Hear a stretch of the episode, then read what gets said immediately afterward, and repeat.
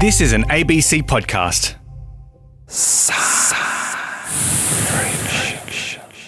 Yes, it's science fiction. Welcome. Natasha Mitchell here for Culture, Science and Spice. If you've been catching our mini series, Future Uterus, and you can check out the last two podcasts for that, I started with pure sci fi, right? And a world where babies are gestated in artificial wombs called baby pouches, and where if you opt for a so called natural pregnancy, you're rendered an irresponsible outcast. Then came a wild true story with Lolita in Sweden, who's one of the world's first successful uterus transplant recipients. Well, today in this episode, the future has landed. We are taking a peek inside a 3D printed artificial ovary. It is a product of seaweed. It's actually the thickener in ice cream. If you eat a Nutrigrain bar, it is one of the prime ingredients in that cereal bar. Uh, but it also can be used in medicine because you can form it into gelatinous like balls that have structural integrity. I love the idea that it all started with one rat yes, ovary. that's right. One rat ovary can change a life. It's incredible 3D printed ovaries. We're also building an artificial womb, one that works just like a real one. Now, you can imagine that's no mean feat. What a woman's body makes on its own is awesome. So, what can go wrong with trying to engineer a womb? Um, everything, really. This is Matt Kemp, Associate Professor and Head of the Perinatal Research Laboratories at the Women and Infants Research Foundation in Perth. You sort of liken this to a, a game of snakes and ladders, really. It's, you take a couple of steps forward and then you go back about three. But after much trial and error, behold.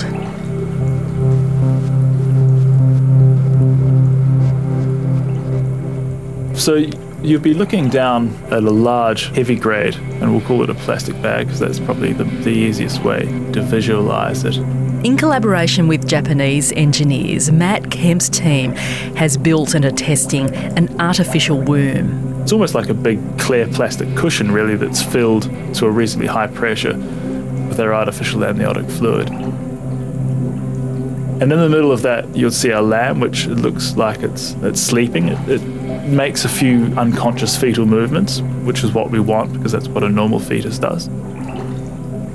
So they they kick their legs around a little bit and they wag their tails. They drink the amniotic fluid from time to time, which is which is really important. Yes, you are imagining it right. There's a small developing lamb, a baby sheep, gestating inside this see-through plastic womb.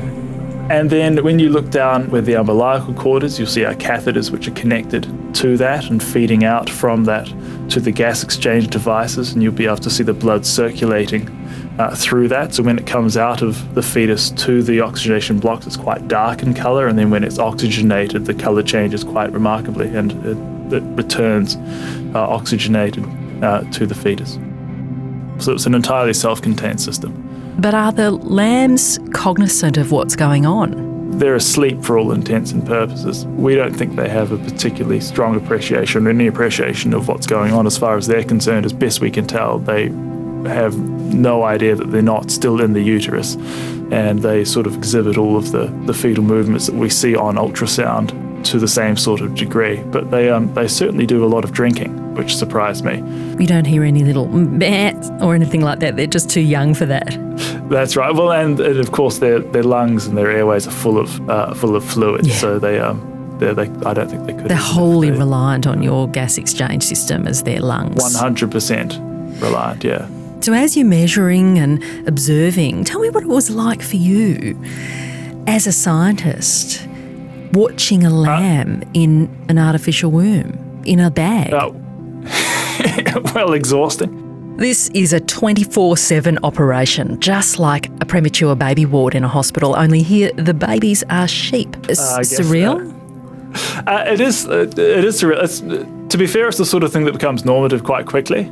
We, I guess, we we get very much focused on making sure that the welfare of these animals is being really carefully protected, and we're obviously then very focused on making sure they stay in as good a health as possible by um, playing with all of the the measures and analytes we're looking at. A lamb in a bag, gestating and growing just as it might in its mama's uterus. It's a visceral scene to imagine, isn't it?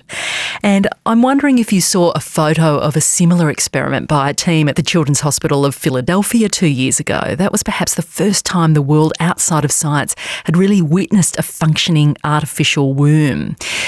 There's good reason for this work. Last month, what some claim is the world's tiniest baby to survive went home with his parents in Japan after five months in hospital. This little boy was born weighing, get this, just 268 grams. Babies born extremely prematurely like this, say between 22 and 24 weeks, are barely viable. Their tiny, immature lungs just don't cope well with oxygen or mechanical ventilation in a humidicrib.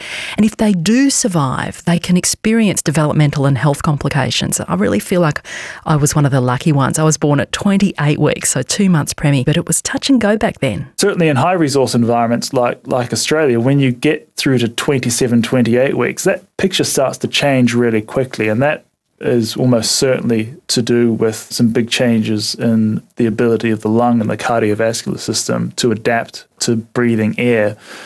Now, outcomes for those babies are hugely better than what they are just a few weeks earlier. And so the, the premise that we're working on really is that if we can develop a system where we can bridge these extremely, extremely preterm babies just for a couple of weeks, you know, two or three weeks, up to 27, 28 weeks, there's probably a really good chance that we could transition them onto onto some existing technologies like the ones that are currently available and have some really good outcomes. So rather than transferring babies straight from their mother's uterus to a humidicrib, could they be treated like a developing fetus still and placed in an artificial womb environment, a unique life support system, until their body is ready to be born?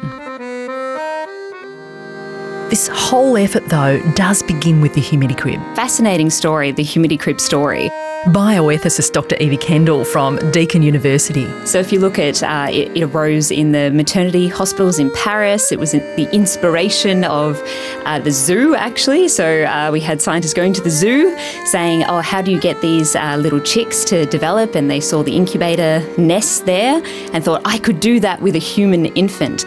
Because back in the day, of course, this is uh, late 1800s, if a baby was born prematurely, they'd wrap it up in blankets, put it in a basket, and hope for the best. And of course, incubator technology is just a very sophisticated version of keep the baby warm, hope for the best. What's really interesting is the socio political side of that. When prematurity was seen as a threat, particularly to the French military, they were losing their fighting soldiers because they were losing so many infants uh, to prematurity. It was decided we needed more people to grow up become soldiers. So that became a political motivation to improve the outcomes for premature infants. But it wasn't always seen as no, no. a good thing, was it? Not at all. The early examples coming through America actually hit up against social Darwinism. The idea being that the premature infants uh, were weak and therefore we shouldn't try to help them. And of course, we wouldn't refer to a premature infant in those ways now. But of course, back in the day, the idea was if they were strong enough, they would survive, uh, but they didn't need any help. And it's interesting that popular culture actually saved the technology there. So the reason the incubators actually came to the US was part of sideshow attractions. So uh, they were medical marvels, things people would come to a, a, circus to see. So part of the, the story was they had nurses that would have little tiny infants in their hand and they'd have a wedding ring in their other hand and they'd put the wedding ring all the way up the arm of the infant to demonstrate just how tiny it was. And there were a number of scandals regarding how they got the infants, where they came from, and whether they really were as premature as they were claiming. Now, of course, we don't really have a lot of evidence uh, regarding that part of history. It's a little bit dark. And Evie Kendall wrote a book called Equal Opportunity and the Case for State Sponsored Ectogenesis. Yes, that was the wild topic of her PhD. Full blown ectogenesis. That's the prospect that we might one day use an artificial womb to replace pregnancy altogether. So from go to woe, conception to birth. And surely that is just pure science fiction, as we mused on in the first episode of this series. Well, Evie Kendall argues we could already be part of the way there with efforts to build an artificial womb to incubate ultra premature babies. I think that ectogenesis will kind of sneak up on us. It'll be serendipitous uh, that we suddenly design something that can incubate from 22 weeks and then it'll be 20 weeks. And I think that's really why we need the ethical evaluation now. Because if we're trying to say there's a radical difference in the rights of a 22 week fetus versus a 21 week fetus, it's really hard to justify that in any consistent way. So if we are saying viability is the point at which you have some rights, fine, except viability has already dramatically changed. How are we defining viability? Is it your ability to survive with no intervention at all? Or is it your ability to survive with Humidicrib technology? Or your ability to survive and have a high likelihood of health after that incubation, because that's a different question again. And then if we end up having tech that can keep pushing that boundary, particularly if it's coupled with technology that's pushing the boundary on the other end, on the IVF, let's grow the embryo in the petri dish end, we are going to find a point at which we are pushing up against the same thing. Do you think that's inevitable? I think it probably is. And what we need to be in front of are the social and ethical issues. So, again, it's something that we need to talk about even if the technology doesn't end up being viable. From my view, I think that's like hearing hoofbeats and thinking that you're being approached by zebras. I think that's spectacularly unlikely. As we heard, Matt Kemp's team is building an artificial womb with a focus on preemie babies. He thinks bioethicist Evie Kendall's suggestion is pie in the sky. I think those sorts of musings are perhaps a misrepresentation of the technology that's being developed. And certainly we think a lot about this usually late at night as we're sitting watching lambs in their bags. But certainly from, from our perspective, or certainly from my perspective, I, I don't think that particular application where a woman's uterus is replaced by this technology is uh, something that anyone needs to be concerned about. We're not building something that has the capacity to initiate a development of fetus from, from a couple of cells upwards you could probably take pretty much every technology that's been developed in the past hundred years and, and take perhaps a, a, a, slightly cynical, slippery slope view of, of what you might use that technology for.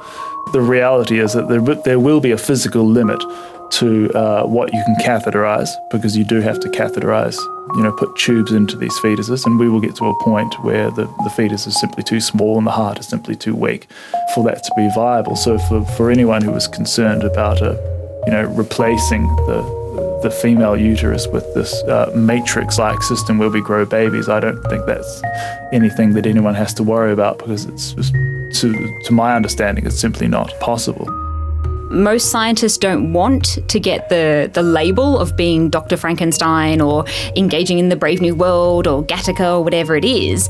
And for that reason, they divorce themselves from science fiction because it's safer. Mm. It is much safer to focus on the technical side and to try and get rid of all those associations with as we've already discussed, a predominantly dystopian vision of a technology. They don't want to surround their work with a feeling of fear and anxiety. They are all about saving premature babies. But the problem, of course, is most people on the street aren't going to read the medical literature, but they will be familiar with pop culture. They will be familiar with the science fiction narratives. So we can either try and avoid them entirely and lose the educational opportunity, or we can try and engage the public in discussions using what they're familiar with and the language that they already know. And perhaps we can find the good elements and we can have a critical discussion of those dystopian elements as a warning for what we need to do now to prevent that happening. Evie Kendall. But on science friction, let's come back to the science of the moment. How do you even approach the problem of engineering a womb from scratch. Scientists first started trying back in the 1950s in Sweden, but how is Matt Kemp's team approaching the challenge? So the system that we're devising at the moment is is essentially a sophisticated gas exchange device that also gives us the ability to provide uh, medicines and nutrients and all the sort of supplements that we need to be able to maintain one of these fetuses. And then we sort of package all of that up inside a, a reasonably uh, sophisticated well, it's a plastic bag, really, I guess, but it's a little bit more sophisticated. I love you're trying to make a plastic bag sound sophisticated. well, one of our graduate students said we had a lamb in a goon bag, and I think it's hopefully a bit more sophisticated than that as well. But that's, for all intents and purposes, what it is. First, there's the replacement placenta which delivers oxygen and nutrients to the growing fetus and gets carbon dioxide and other waste products out. The artificial placenta that we're building really is, is is mostly restricted performing that gas exchange function. It also gives us access where we can deliver all of these medicines and nutrients. So that's the most important part of the system. That's essentially two small blocks of plastic with some pretty sophisticated membrane technology in it. And we connect those to the umbilical cord uh, of the fetus. Uh, we do that in such a way that the fetal heart drives blood through the system. So it's the workhorse of the artificial womb, you could say. Next, add an artificial amniotic fluid. Essentially, it's an electrolyte solution with a few other bits and pieces thrown in for good measure, and that allows us to keep the lamb submerged. So the lamb remains underwater, I guess, if you will, so its lungs remain full of fluid that helps suppress any respiratory drive. It also helps us to keep it nice and warm at a really stable temperature. That's really important. Uh, and free from infection as well. Which has been hard because here we have effectively a hot bag of fluid. It's a perfect incubator for bugs. But in their early trials, which they published last year, the team compared the development of five lambs over a one week gestation period in the artificial womb to lambs in their mother's uterus. By many measures, the lambs in the artificial womb appeared to be undergoing normal growth and development. Critically, though, they didn't look at brain or lung development. The rationale really for that was that until you've got a system that at a generic level is going to allow for the what we would say is ostensibly the healthy development of these of these fetuses, doing more granular and complex analyses, is there's probably not much point. The melancholy duty at the end was euthanizing the lambs they'd come to know. This early work of the Perth team and the team in Philadelphia, taking a different approach with less premature lambs, is encouraging, but an artificial womb for trials in human babies is a while off yet. But another wild frontier for the future of reproduction is 3D printing. I think the printed uterus will be fairly quick. This is Professor Teresa Woodruff joining me via Skype. And if I read all her titles to you, it would actually take me the best part of an hour. She's extraordinary. Well, I think for this conversation, I'm the Watkins Professor of Obstetrics and Gynecology at Northwestern. I'm the division chief for our Reproductive and Medicine division in the Department of OBGYN. And my second title, really, um, for this purpose, is Director of the Center for Reproductive Science at Northwestern. Oh, and a founder of the field of oncofertility, a term she coined addressing the infertility of girls and women who survive cancer treatment, and a Dean and Associate Provost, and recipient of the Presidential Award for Excellence Excellence in Science Mentoring, and with her colleagues, co developer of an artificial ovary. Ovaries which contain our ovarian follicles, which in turn contain our eggs. They're often damaged irreversibly after chemotherapy. Some women do have the option to cryopreserve their ovarian tissue before chemo, but prosthetic ovaries could be an alternative if they can't. An ovary is really organs within an organ, and women are born with a million of these follicles in our ovaries. And it's from this million follicle pool that every month during our cycle, there are selected unique follicles that begin a process of growth from dormancy to the point where these follicles can be ovulated and release a mature egg. And the fact we knew so little about how these follicles are selected and fundamentally why one follicle, when a woman is 19 and it's May, makes the decision, and I'll tell you, I anthropomorphize my follicles, but makes the decision to begin that growth process and the follicle sitting right next to it might not begin that journey for 10 or 20 or 30 more years really blew my mind. Yeah. And so we, we, we just uh, uh, don't know much about uh, our follicle biology. And that became something that was just a wonderfully attractive story to me. And that's how I got started. So when did you start to think about engineering solutions to infertility. I gather it started with a conversation with an adjacent lab. Right, it did. And part of it was because we had been growing follicles just like many other laboratories for years and years, really trying to understand the fundamentals of the follicle and really failing to get anywhere by putting follicles on flat plastic, the petri dish. Although they have had big success over the years too, her team was the first to ever show that you can grow follicles entirely outside of the human body to the stage where they ovulate a fully mature human egg. That's big. In IVF, a woman has to take hormones to stimulate that process inside her body. But back to the lab next door. And one of the labs near me had a brand new research faculty. He had come in and was studying pancreatic islet cells with new materials and uh, he showed some of the materials that actually made little balls. And anytime I see that, I think of follicles. So I went and I told him the problem we were trying to solve. So the reproductive scientists and the biomaterials engineers got talking and learning each other's languages. The real interesting part of this story is none of this would have, uh, we wouldn't have gone further, except for the very first time we did it. We um, just basically on a lab bench put a follicle into a big, huge piece of alginate, and it was very loose. It was not very rigid. Alginate, a product of seaweed, the thickener in ice cream, can also be formed into gelatinous balls for medical uses. And we called them little schmoos. They kind of felt, had a, you know, they kind of were very gelatinous and kind of didn't maintain their full form. But we put that follicle in overnight and then in the next couple of days, the follicles grew to a size that we had not seen in the petri dish. So they were happy. And they were happy. And in the end, if we had made a more rigid gel that first time, because again, this is just, you know, me walking across the street to the bioengineers um, layer.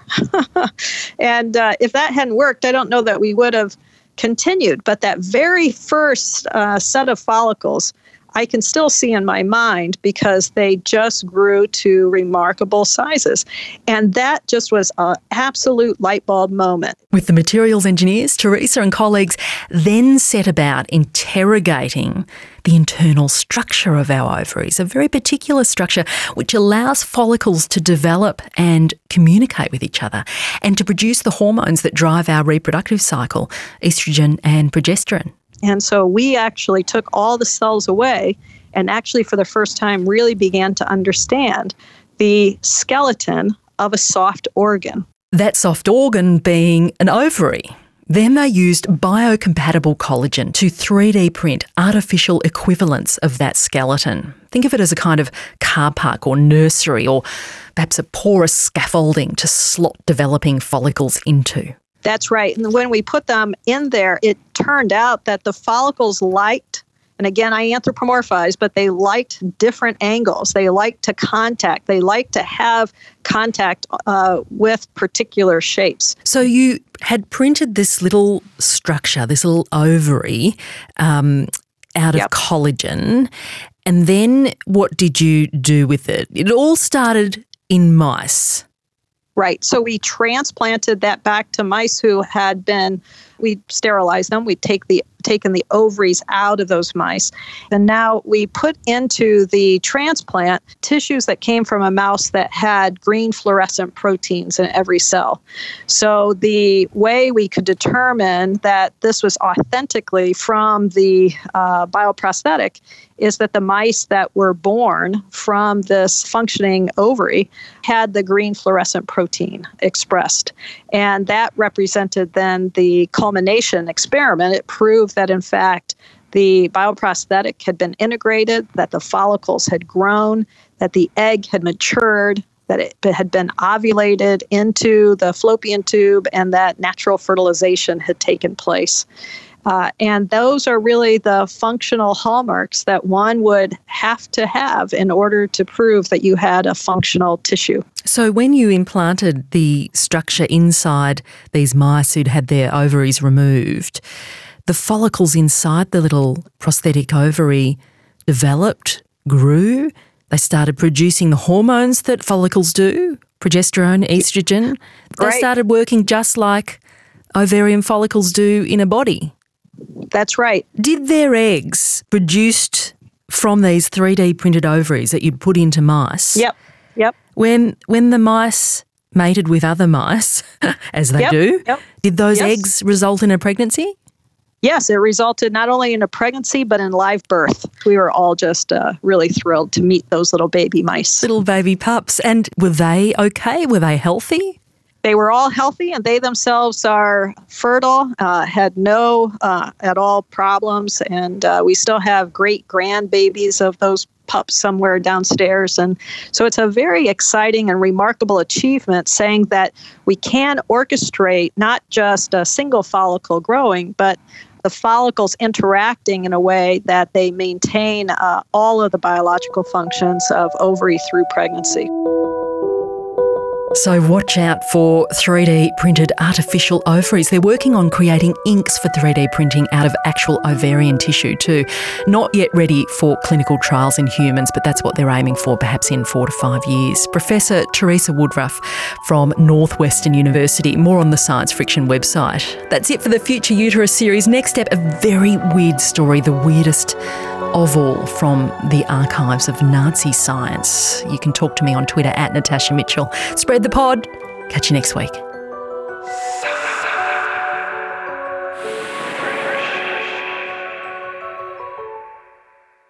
You've been listening to an ABC podcast. Discover more great ABC podcasts, live radio, and exclusives on the ABC Listen app.